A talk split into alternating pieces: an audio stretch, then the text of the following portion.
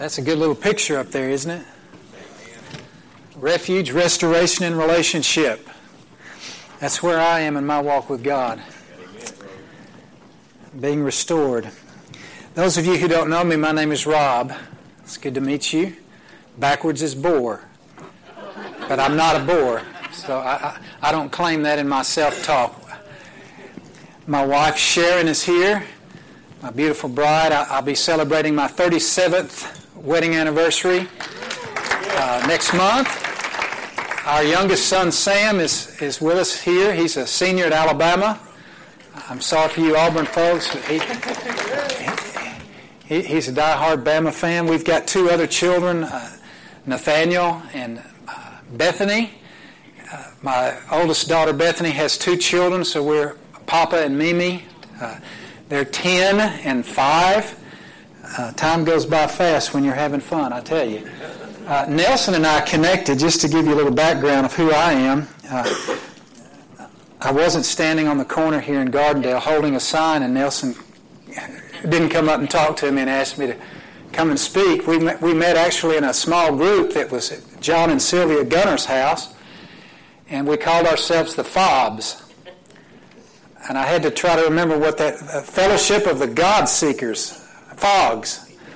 Fogs. I have a fog now in my memory. The Fellowship of the God Seekers, and basically we were all pastors that were in a fog. And uh, I'm coming out of the fog. I think I've come out of most of the fog. I, uh, I'm actually a custodian now in, in a school system, which is an amazing place to work. And I never knew that God would send me there at, at almost 59 years of age uh, to clean floors. But, but I want you to know there's a mission field right there in the public school system that's, that's amazing. And you know, what people don't know about custodians, we're like flies on the wall. I mean, people continue to have conversations, they continue to drink coffee, they continue to eat their food while I'm in there with a broom sweeping the floor and they don't even know that I'm there. So I, I get to hear, observe, and, and, assimilate things into my soul by listening to conversations that I never got in college and graduate school. It's just amazing how much I'm learning there. God sent me, the last two years, I've been cleaning the special ed wing. Okay, you, you all know about the special ed wing of a, of a school. You know, the government says no child left behind.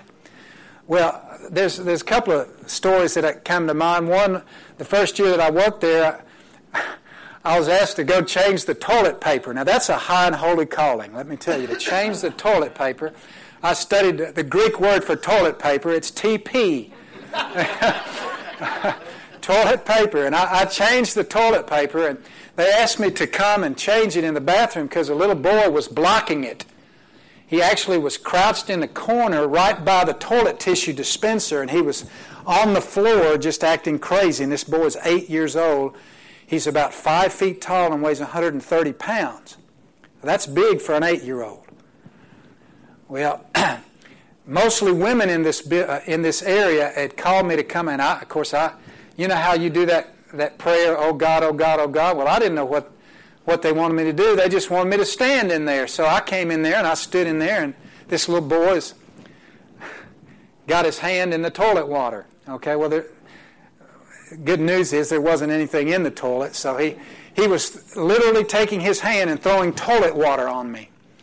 And I just stood there, and, and you know, uh, those of us that have uh, had anger issues, y'all don't have to raise your, raise your hand, but my anger issues must have been totally healed because I just stood there, looked at him, and almost started laughing. I, I didn't know what to do. And so as soon as he got through with his fiasco, throwing all this stuff on me, all the women I love, I love women. They're just beautiful. They came around me, Mr. Rob, get out of there, get out of there, get out of there.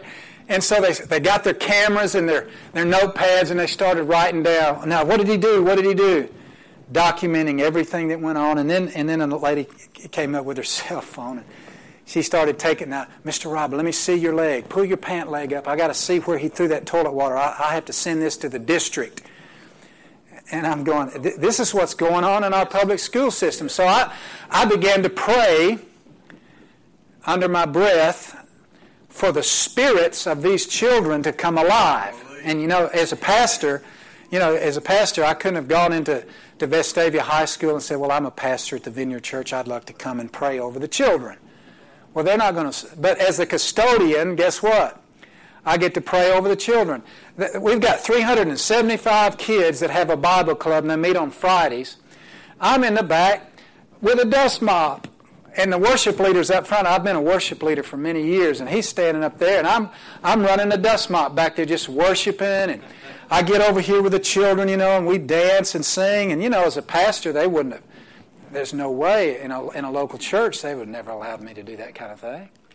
And I'm getting a revelation of what, what it is to walk in the grace of God. It doesn't matter where you are, what you're doing, or what kind of job you have. It's, it's Jesus wherever we are. And the, the other story I wanted to share with you was about a five year old whose name is Graham. I connect with Graham around the garbage bins.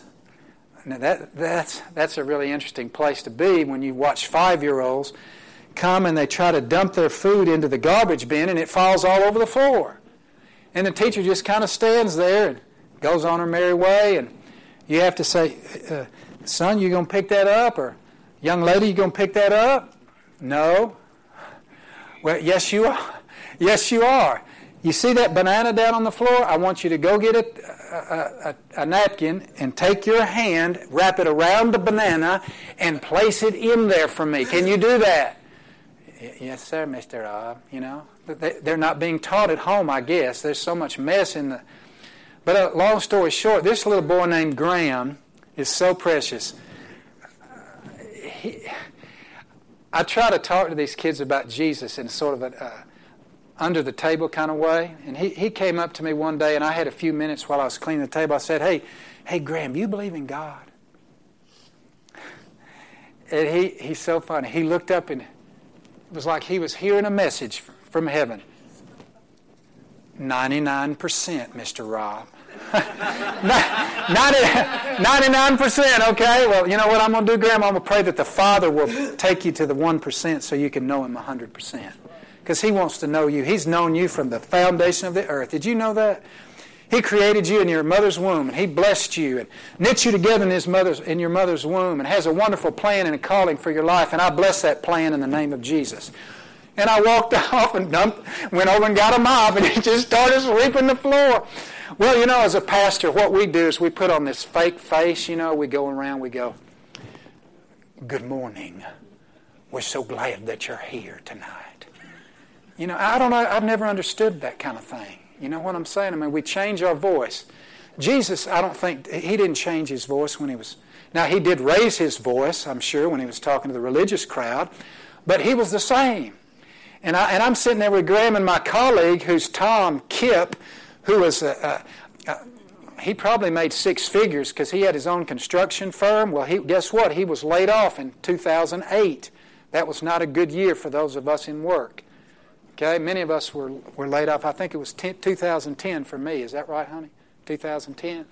So, this little boy Graham's in the room, and Tom comes in there and he asks him, this same little boy, Five years old now, kindergarten. I see that Auburn shirt you're wearing. Your, your, your mom go to Auburn? Yes, sir. Your dad go to Auburn? Yes, sir.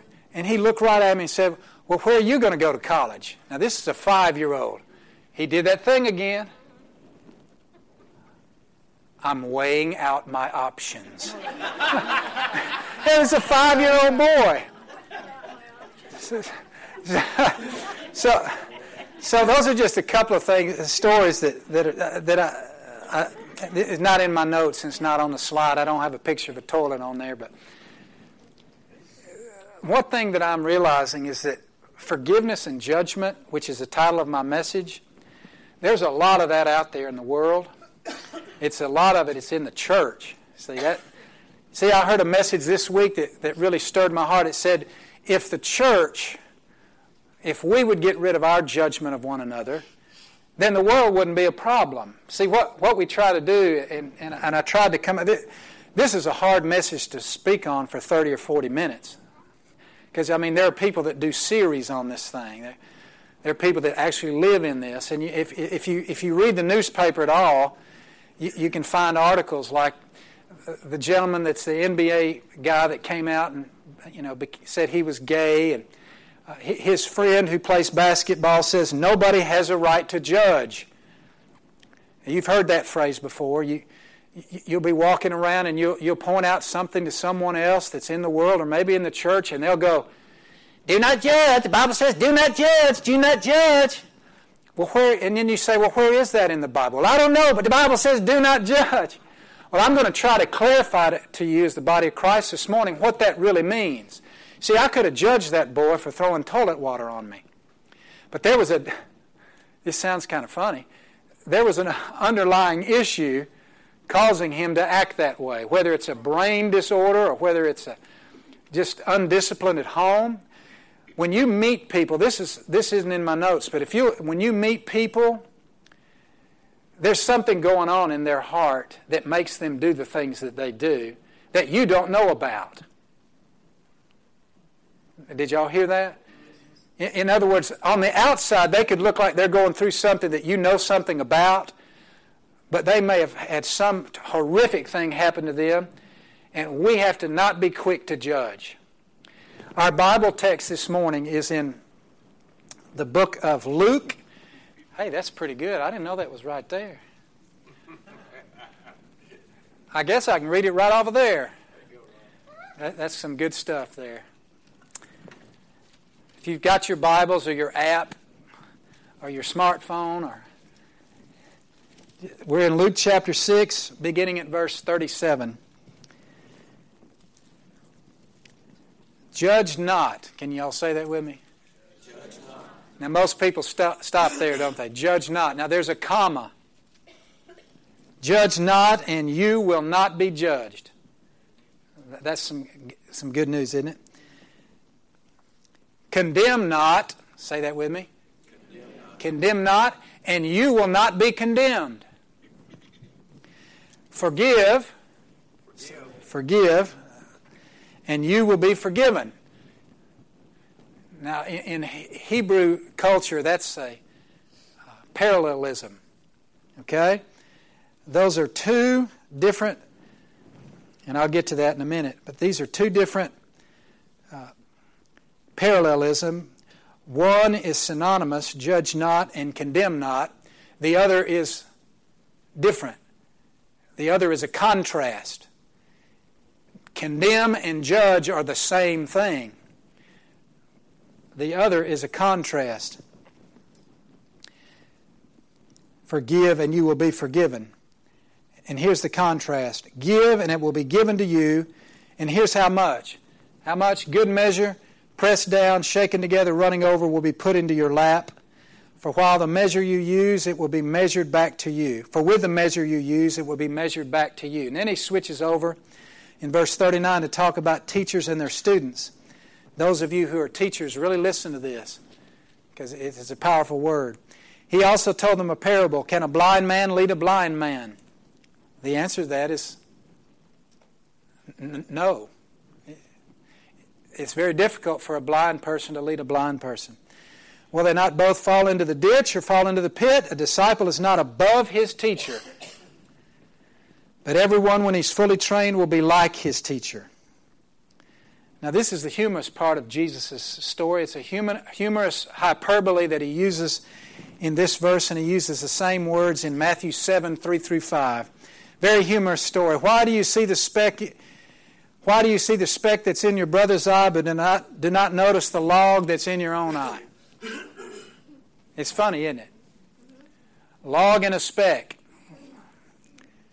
How can you say to your brother, Hey, brother, let me take that speck out of your eye, when you yourself don't see the log that's in your own eye? I almost brought a two by four or a six by six and stuck it in my eye, but I wouldn't have been able to see to preach. Yeah, you thought that was funny, didn't you? You hypocrite. Greek is hypokritos, which means a person that wears a mask and is a pretender. Basically, Jesus is saying here, you hypocrite, you pretender, you person that wears a mask, you actor on the stage, first take the log out of your own eye, and then you will see clearly to take the speck out of your brother's eye. Now, if you'll go quickly to back to Matthew 7, this is the same sermon, basically. One was given on the Sermon on the Mount and the other's on the plain. but it's basically the same. But the, I want to just emphasize the first two verses on judgment. It says, Judge not that you be not judged, for with the judgment you pronounce, you will be judged, and with the measure you use, it will be measured back to you. We're all judged, aren't we, from time to time? How many of y'all have never been judged? Nobody in this room. We're, we're judged all the time. This morning when I woke up, I saw the article in the newspaper about Nick Saban, and it said, It's terribly disappointing to be called devil. Have you ever been called the devil? I have, and it's not, it's not a whole lot of fun. I had an elder one time in one of my churches that actually called me Beelzebub because I said, Praise the Lord too much. Now, at the age of 26, being a senior pastor at the age of 26, that's and this man was about 75, that's very disheartening. But Jesus said they're going to call the members of your house the same thing that they called him. And religious people sometimes can uh, call you things and say things about you that really are not true. And what you have to have is a, a tender heart and tough skin. But everybody judges. I mean, even people that say they don't judge. You know, if you have a belief, how many of y'all believe that it's wrong to dance. Well, good. you know, there's some churches that believe you can't dance in church. Well, if you told that to somebody else, they said, Well, my church believes that we can't dance in church. Well, I like to dance in church. Well, I don't want to dance. Well, you're, you're judging me. No, no, you're making an assessment Okay, there's a difference here in judging that Jesus uses and what we think of judging. One of the, the guys that I listen to is his name is Sam Storms. Those of you familiar with Stan, Sam's ministry, he's the preaching and vision pastor at Bridgeway Church in Oklahoma City. He said, actually, not only does everyone have a right to judge, everyone has a responsibility to judge. In fact, everyone does judge, even if they think that they don't. You see, if you make a judgment statement to someone and they say, well, you can't judge, they're making a judgment statement about you not judging or about you, them not judging. You see, that what you're saying is, is wrong, what they're saying is right. Do you hear what I'm saying? So, so you, have to, you have to watch that. And I'm, I'm not a, uh, here to debate with anybody this morning, but all of us have different thoughts and opinions and the way we view things. Now, let's look at the text. Going back, Jesus, first of all, uses two words judging and condemning. Judging and condemning. It's in 37a and b. Judge not, do not judge, and you will not be judged. That's good news. Condemn not, do not condemn, and you not be condemned. And in 7 1, he says, Judge not that you be not judged, for with the judgment you pronounce, you will be ju- judged. Well, this pair of phrases represents what I said synonymous parallelism which is two different two thoughts that express the same emphasis. So if you want to know what words mean in the Bible, you can look them up in the Greek text, but you can also find them used in other places. So Jesus was teaching the people that he was speaking to about judging and condemning being closely related. And I looked up those words, and the first word is krino, which is the word judge. Now, in linguistics, you've got a whole bunch of words that you can find for judging. Now, I put some of them up there on the screen. If you look, judge, it means to decide, to act, to discriminate, to hail before a court, make a distinction, legal technical term, hand over for judicial punishment. And if I could put an image on the screen, which I don't have, I want you to think of yourself if you've ever been on jury duty. Okay? you know how they've got it set up. The judge is right there in the courtroom. He's behind the, the, his bench. And then the defendant is standing there in front of the bench, and the judge does what? He renders a verdict. The word he's using there means that you are rendering a verdict guilty or not guilty to that person that you're looking at. You're making the decision, and guess where you're sitting? You're not standing in front of the bench. You're on the bench. You become the judge. If it's not right for you, then it's not right for them, and so you make a judgment based on what you believe is right, and you take them to court, and you decide. And you make that verdict. That's what he says. It's a legal technical term. You hand them over for judicial punishment. Now, the second word is even worse, and it means to find and pronounce guilty. You've already made that decision. You see, we live in society today that believes that we are not allowed to make any judgment about anything moral or spiritual. And the challenge is to judge in the right way because we all know that we judge, we exercise our moral uh, faculties every day. You know, uh, if you go to the courtroom, you'll see that there's a judge in there. He has to make uh, judgment decisions. If you've ever been to a soccer game, there's a referee. If, you, if you've ever taken your uh, kids to a baseball game, who sits behind home plate? An umpire, yes. How about a teacher? Any teachers in here? You grade papers, don't you? And you make a judgment based on what that student has answered on the quiz. Any of y'all have been in the corporate business world? I've been in the in the church world and where we use business principles, and I was evaluated every single year, and I got 3.25 between 3.25 and 3.44 out of a four for all those years. I never did, never could get up to the four. That bummed you out. Because why? Because my weaknesses stayed there; they didn't go away my strengths over, over here. Yeah, you know, if you're a college student, bless your heart, my son has got a, between a, what do you got now? 3.6, 3.7, 3.5. You see what I'm saying? That's what, that's what evaluation is. We all do that. Recently, I was driving down the road going to church. We go to Church of the Highlands, and I was dri- driving my wife down the road. That was before these, and I was driving down because, you know, men, we especially don't want to put these on, and I, I'd went, gone for over 57 years without glasses, I, would get reading glasses, you know, so I, I can't see y'all anymore. We're driving down the road and I look at a green sign and there it is. What does that sign say? I can't, I can't see it. My beautiful wife made a judgment call. She said, Well, honey, I guess I'm not going to be able to ride with you to church anymore at night till you get glasses. Well, I didn't look over to, to her and say, Judge not that you be not judged. You see, that, that's the kind of judgment I'm talking about. The one that doesn't, it discri- discriminates. She made a choice. She, she gave me a boundary. You see, uh, I'm noticing parents at our schools, some of them don't give boundaries to these kids. They just run all over the building.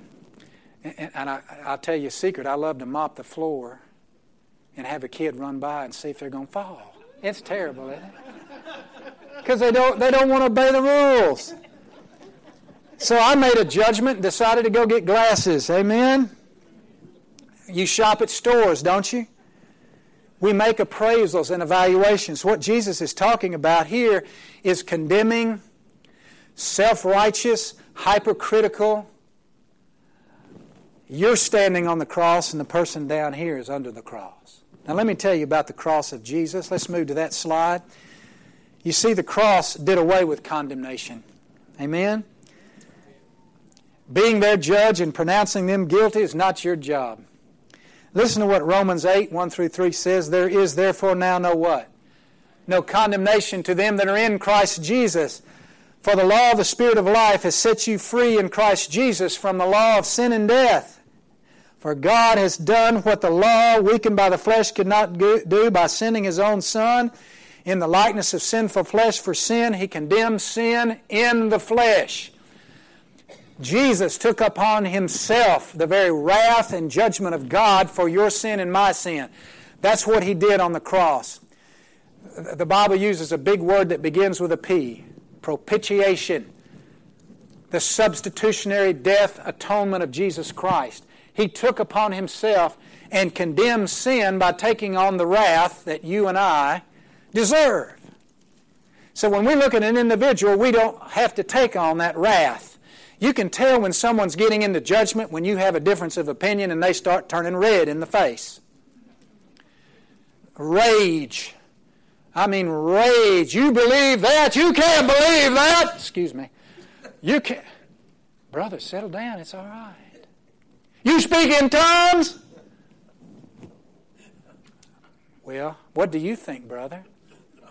Do you think tongues is a legitimate gift? No, I don't. I think it's of the devil. Would you be willing to sit down with me and study what the Bible says about that? No, no, it's passed away. You can tell, folks, when, when, when we're getting into that, we're getting into that law. What the Pharisees, you know, when, when the woman was caught in adultery, by the way, that that text is not in the original manuscripts, but I read it anyway. You know, I read the newspaper too, and it has truth. What you need to do is look for truth in the scriptures, even in the Apocrypha. It's a Catholic Bible. You can, you can find truth in a biology book. You can find truth in a psychology book. Truth is truth because it's coming from God. So, where was I? The woman in adultery. Jesus looked at this woman who was supposed to be killed and looked at the other guys. If any of you cast the first stone, Jesus said, looked at her and said, Do I condemn you? Where are your accusers? There's nobody here. Well, neither do I condemn. He uses the word condemn you. But what does he say? Go and sin no more. Well, she stopped sinning because she wasn't condemned by Jesus. And we stop sinning, you see, when we see a person in sin, they'll stop sinning when we show them love, grace, and mercy and forgiveness and cry with them, weep with them, take them by the hand and say, We'll get to that in a minute. Brother, I have that log in my eye, but God has changed me and taken that log out of my eye. Can I? Would you allow me to tell you what I see? No, no, no, no, no. I don't want you to tell me anything. Okay. I still love you. Let's go eat. You see what I'm saying? there are righteous judgments. You see in John 7 24, do not judge by appearances. How many of y'all do that? How many of us do that? But judge with righteous judgment. A friend of mine, I haven't seen him in years, his name is Steve, was speaking to a large Baptist convention. Is it okay to say Baptist here? Is this a Baptist church? It's eagle's wing, where God delivered you out of Egypt, out of bondage, and, and, and you're soaring on eagle's wings, right? Is that right? Y'all been redeemed from Egypt, and now you're in the promised land, and you're soaring like an eagle. Amen? Okay, that's not on the sheet on the sheet. Do not judge according to appearance. Well, this brother was speaking in a Baptist convention, and he's a well-known speaker. His name is Steve and uh, he almost he died actually on the operating table. They they gave him a, a, gallbladder surgery, and he found out he didn't have a gallbladder, but but the the instruments that they put inside of him punctured his aorta, and the dude died and had had a few minutes with Jesus. I don't want to die today, but that's a good way to spend time with God, isn't it? You die and go spend time with God and come back and tell everybody tell everybody about it.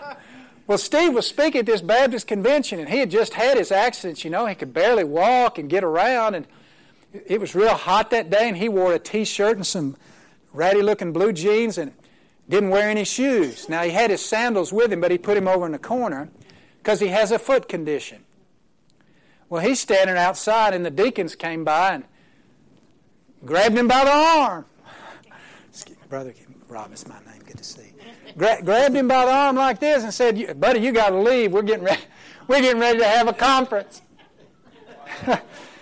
and, and, and Steve, Steve, was so disillusioned and disheveled, and, and he just couldn't imagine. He came to his right mind and said, "No, no, no, no, no. I'm the speaker."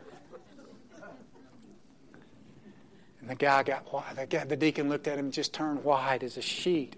Oh, oh, oh, I'm sorry, I'm sorry, I'm sorry. You see, don't judge by appearance. I can see these seats being filled up, and there's going to be some folks in here that aren't going to have a, an appearance that those of us that are over 50 may not uh, enjoy seeing. But don't judge by the appearance. Man looks at the outward appearance, but God judges the heart. Amen. Judge with righteous judgments. And just to just to tell you, Steve had a bruise, a big bruise on his arm for several weeks after that conference. And his, his sermon was on evangelism and judgmentalism. But he's a man of integrity, so he didn't, he didn't tell everybody until after the thing had been over for a long time. He, he, he didn't stand up there and say, you know, I got ready to speak, and these guys grabbed me, you know. And, judge with righteous judgment. You see, we have authority as believers to judge one another. We don't have authority to judge outsiders, to judge people that are not here yet, who I call pre Christians. We can't judge pre Christians or people that aren't saved by Christian standards. You know, if you see somebody smoking a cigarette that's not a believer or doing something really just, I, there's nothing I can say. But you know what I'm talking about?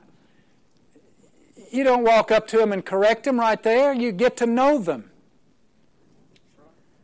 Don't look at the outward appearance. Judge on matters of the heart. You see, Romans 2 1, I don't know if I've got that in my notes or not, but I've got it written down. Therefore, you have no excuse, O man, every one of you who judges, for on passing judgment on another, you condemn yourself because you are the judge. You are the judge. Let's skip down where I ask the question Are you a giver or a taker? Are you a giver or a taker? That's takers are condemners, discerners are givers. See, you know when you're moving into judgment when you're starting to take. You see, judgment really is you're not giving me what I need. So you make a judgment about that individual, which is not a righteous judgment. You see, when you're walking in the grace of God, what they have, you, you don't need anything they have. Because you're there to meet what? Their need. You're not sucking the life out of them. You're not saying, well, come here, come here, meet my need. That's what dysfunction and, and codependency and uh, children that are wounded and children that go through these things and we become adults and we, we go to prayer counselors and prayer ministers and we say, I have this need. That's the child talking. When you become an adult in the kingdom of God, when you become adult, you're a need meter, not, not a not, not something that's codependent, but because you're functioning in the call of Jesus, when y'all go out to this, what's the name of the place y'all are going? Hundred Oaks. You're going out there in the name of Jesus to pronounce life over that community. Not to judge them, but to serve them. A condemning and judging person draws arrogant, self righteous, and strong conclusions. And you see, what you've got to remember is I wrote these three things down about myself. I'm limited. I don't know everything. Men, we don't know everything. I, am standing there my, at my job, and I have to have other men who have experience tell me how to change a light. 56 years old, and I've never changed a light before because I've been the boss or I told somebody else to change it. I'm standing there, I'm sweating like a dog, trying to learn how to change a light. And I couldn't do it. I still can't do it very well. But guess what? A woman at the school came up and coached me and showed me how to change the light, and I changed it in two seconds. You, you ladies, there's something about you. I don't know what it is, but I, I you know, when when my when my uh, male boss tried to teach me, I got all and that could be something still in here with me, or it could be him. Maybe it's him. I don't know. You see, that's what humility is. You let others teach you things that you may not know. I'm trying to learn how to fix toilets. Well, I've never fixed a toilet. Have I? Never have. I'm limited. I don't know the whole. Bi- you know, I've read the Bible through about 35 times. I got saved when I was 10 uh, you know, I've looked at the Greek and Hebrew and all of that kind of thing, but I'm limited because I didn't live in the time that Jesus lived. You know, I, I'm coming from, from a log and a spec from a Home Depot. Home Depot. Let's go make a video and do this recording before the message and have me standing there, have the worship leader going down there. He's playing down there at Home Depot, and I got this log. Hey, bro, put that log over here. You know? I'm sinful. Now, you know what I'm saying? I, I, I ain't got it all together. I have blind spots. I have different viewpoints. I might be a Calvinist or I might be an Arminian. If you don't know what that means, it doesn't matter. You are ordained not to know what it means. and I, the third thing I thought about, I'm from Oklahoma. My wife is from New Jersey. Now, New Jersey and Oklahoma. Woo! A lot of clashes there. We assume our interpretation of the Bible is right. Well, it, it may not be. So, Scripture says in 2 Corinthians 5:10, we must all appear before the judgment seat of Christ, so that each one may receive what is due for what he's done in the body, whether good or bad. We're not to pronounce judgment before the time, before the Lord comes, for he will bring to light things now hidden in darkness will disclose the purposes of the heart. Brings us to the next truth, and I'll move a little quicker forgiving and giving. Forgiving and giving. Luke uh, 6 37 and 38. Y'all still with me? Give and it'll be given to you. Good measure, pressed down, shaken together, running over will be put into your lap. For with the measure you use, it will be measured to you. Give and you will be forgiven. Give and it will be given. The word uh, there in the Greek for forgiven is to set free, to release, and to pardon. Y'all been doing a series, Nelson has on that. And the word Didomai, which is to give, means to give, to grant, to bestow, and to impart. What's your measuring cup? What's your measuring cup? Give, and it will be given to you. Good measure, pressed down, shaken together, running over, will be put into your lap. With the measure you use, it will be measured back to you. Now, there's three words for measure there. If you could put that on the screen, you see them. The good measure is measure as an instrument of measuring. That's the little container where the measurements go, where the food goes. Then there's the word measure, means to give out, to deal out, and apportion out. And then there's the word measure, which is measure in return. Those three words. Now, the only way I thought about illustrating this was I like to make oatmeal pancakes. Sharon does too, but she doesn't ever make them for me. Have you ever made oatmeal pancakes? Anybody? Good.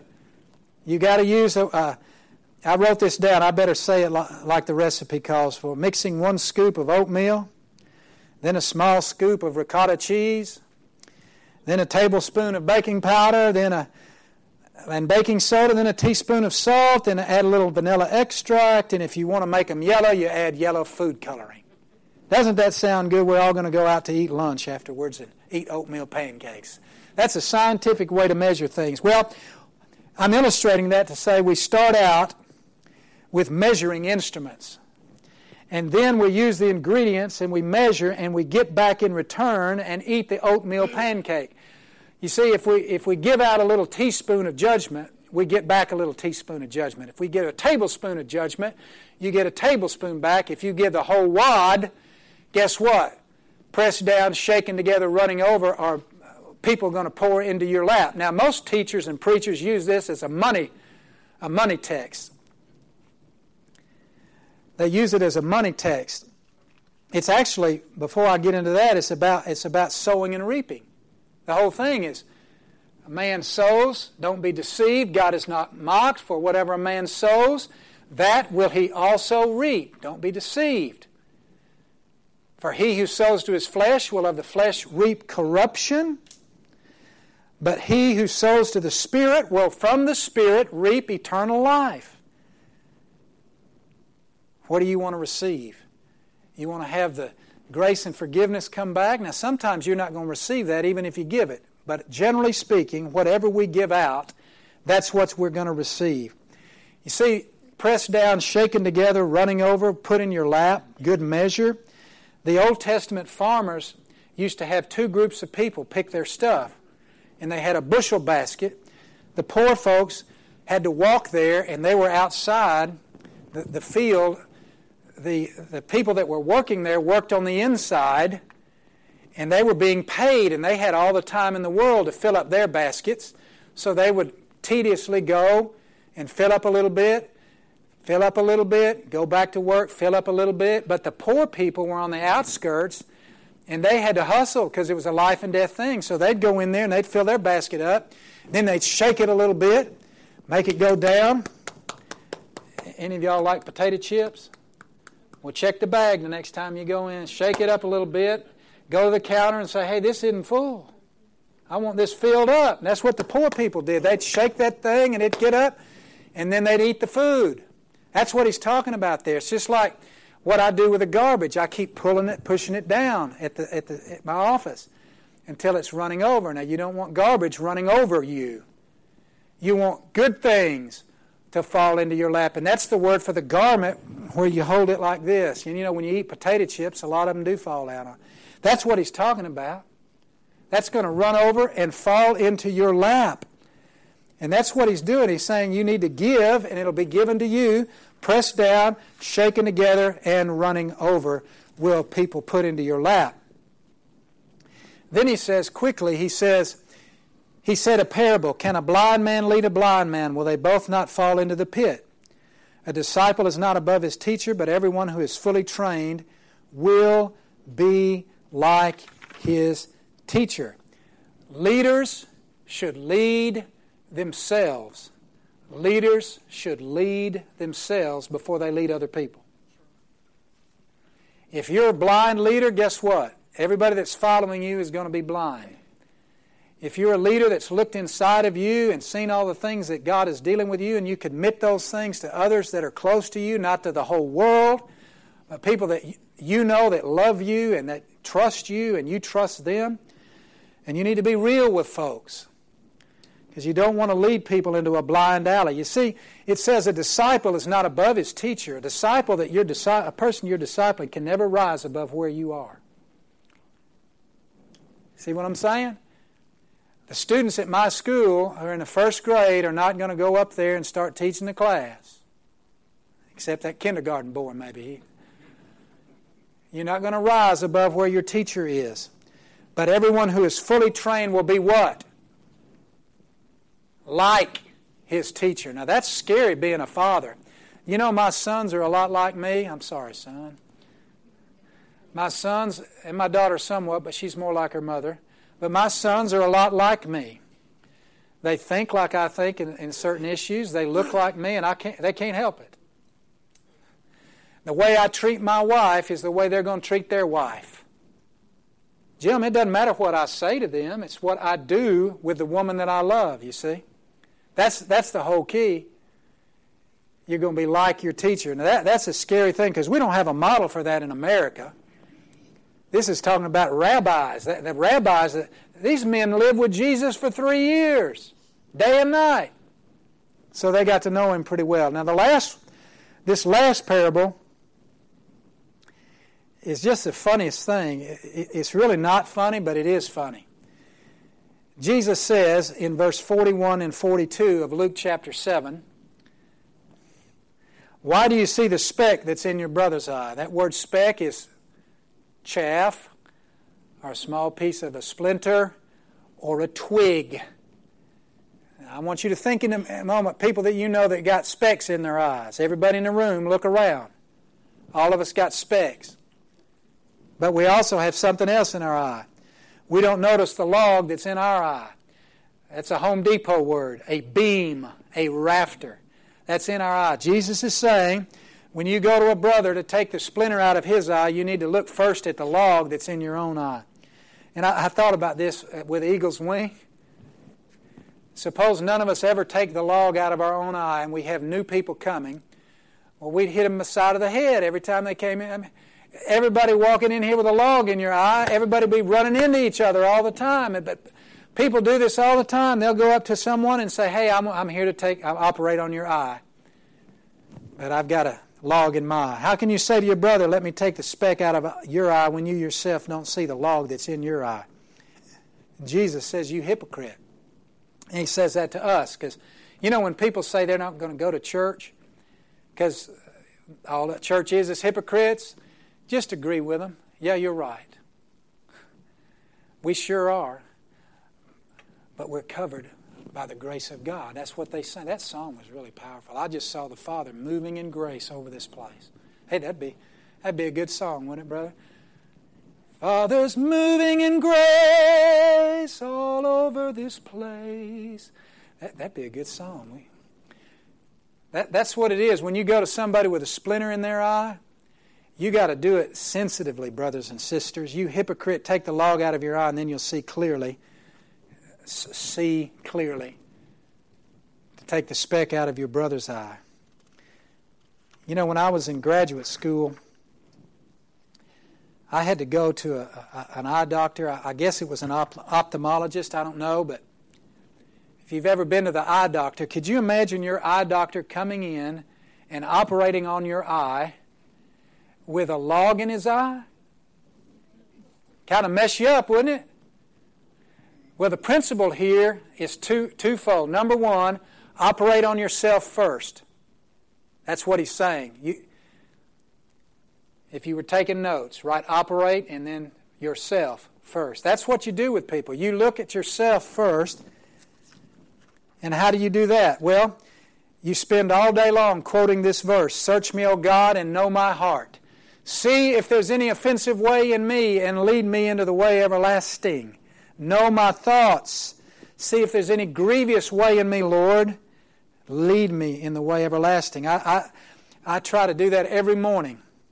One, one guy I heard does it three times a day morning, noon, and night. And I quote this verse Who can discern his errors?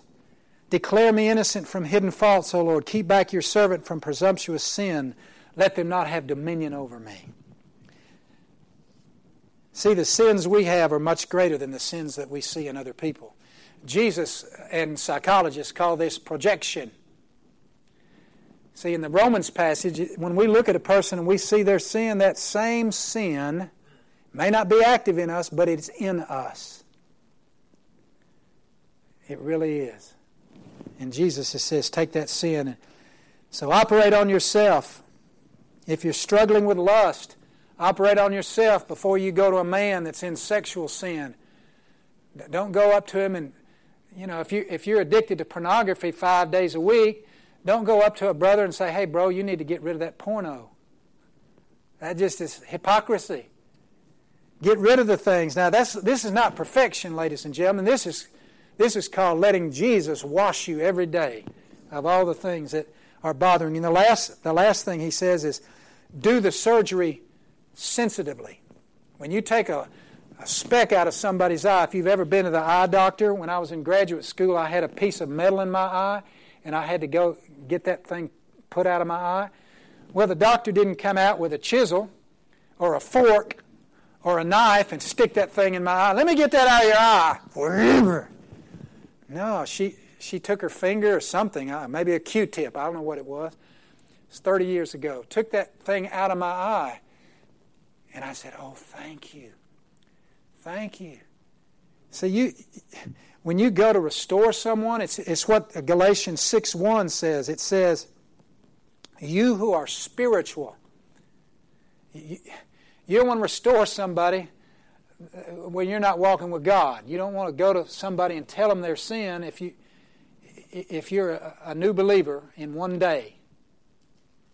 You know, brother, I, I got saved yesterday. Let me tell you about all the drugs that I gave up, and this is what the Bible, they don't even know the Bible. So, you who are spiritual, anyone is caught in a sin, you who are spiritual should restore him in the spirit of gentleness. That's on, that's on y'all's sheet, isn't it? Restore, like taking an old car and making something good out of it. Caught in a sin. It's like a, an old fisherman, if you're a commercial fisherman. You go out and you throw your net out and you get you get your foot caught in it and you fall in the you fall in the, the ocean and you're drowning because you're caught in your net. Another fisherman comes over and he goes, "Oh, hey, how you doing? I'm going down here to fish. Be warm and well fed. He's he, he's drowning over here, brothers and sisters.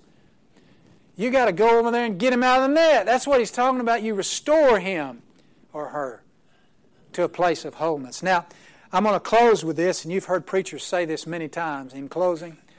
I'm going to do my best to, to close this. R.T. Kendall, y'all are familiar with R.T. Kendall?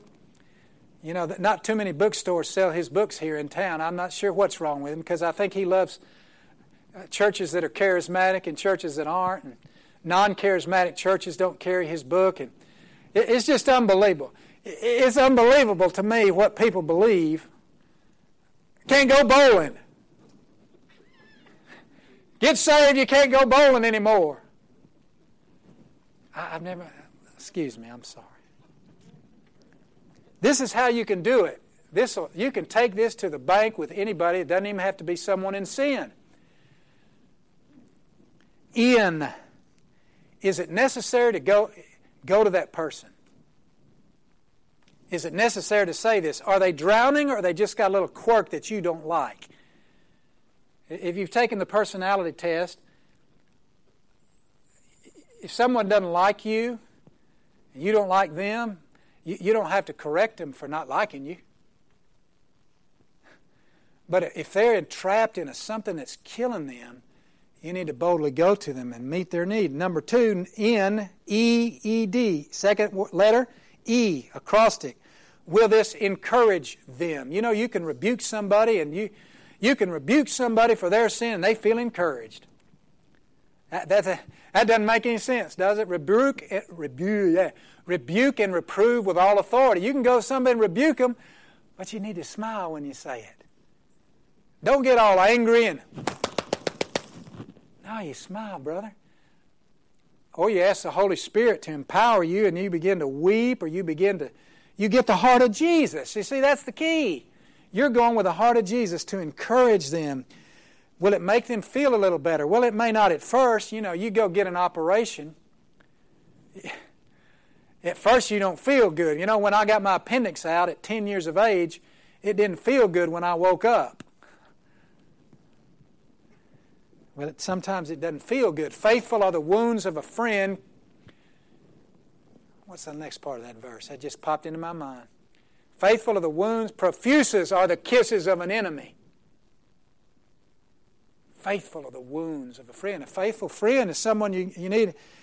It's like our Fogs group. We tell each other the truth. And, and that, that's what you got to do. Number three, will it edify them? Let no unwholesome word come out of your mouth, but only what is to build other. Sharon likes that word, don't you, baby? putrid, right? Isn't that what it meant? The Greek is putrid word. Sharon, get that image out of your mind, honey. Will it edify? Will what you say build them up and make them stronger or tear them down? Judges tear people down, you see. And the last one is dignify. Will it dignify this person? You know, Jesus treated the people that he ministered to with dignity and honor and respect. Friends, my final question to you is this Are you a giver or a taker? The world needs people who have a moral standard. We need a moral standard because we've got a truth that the world needs to hear. And the truth is that the cross of Jesus Christ can set people free. You see, there's a difference between truth and being right and wrong. You don't need somebody else in the room with you to believe a truth. You see what I'm saying? You, as an individual, have experienced the truth because Jesus said, I am the way, the truth, and the life. No one comes to the Father but by me. There is truth in other religions. And that, that, that's true. But the truth that we have is the person of Jesus. So when we dialogue with people, we've got to allow them to believe where they are and then love them to, to the life of the kingdom. See, in the last 500 years, the world around us has changed. The last 20 years have changed. You know, when I became a Christian at the age of 10, that was 49, almost 49 years ago. This whole world, this whole planet is different. You know, there's no father knows best and mother knows least, and I mean, what I'm not, you know, Leave It to Beaver, and there's The Simpsons and Family Guy and all this. None of that's here. I mean, the internet, everything is just amazing, isn't it? You guys agree with me there? We have to have discernment. We have to have the ability to love people where they are. God has called this body to have mothers and fathers that will bring home the sons and the daughters. I'm telling you, I see it. I can say that because I'm not here, but I see, I see this place being a place.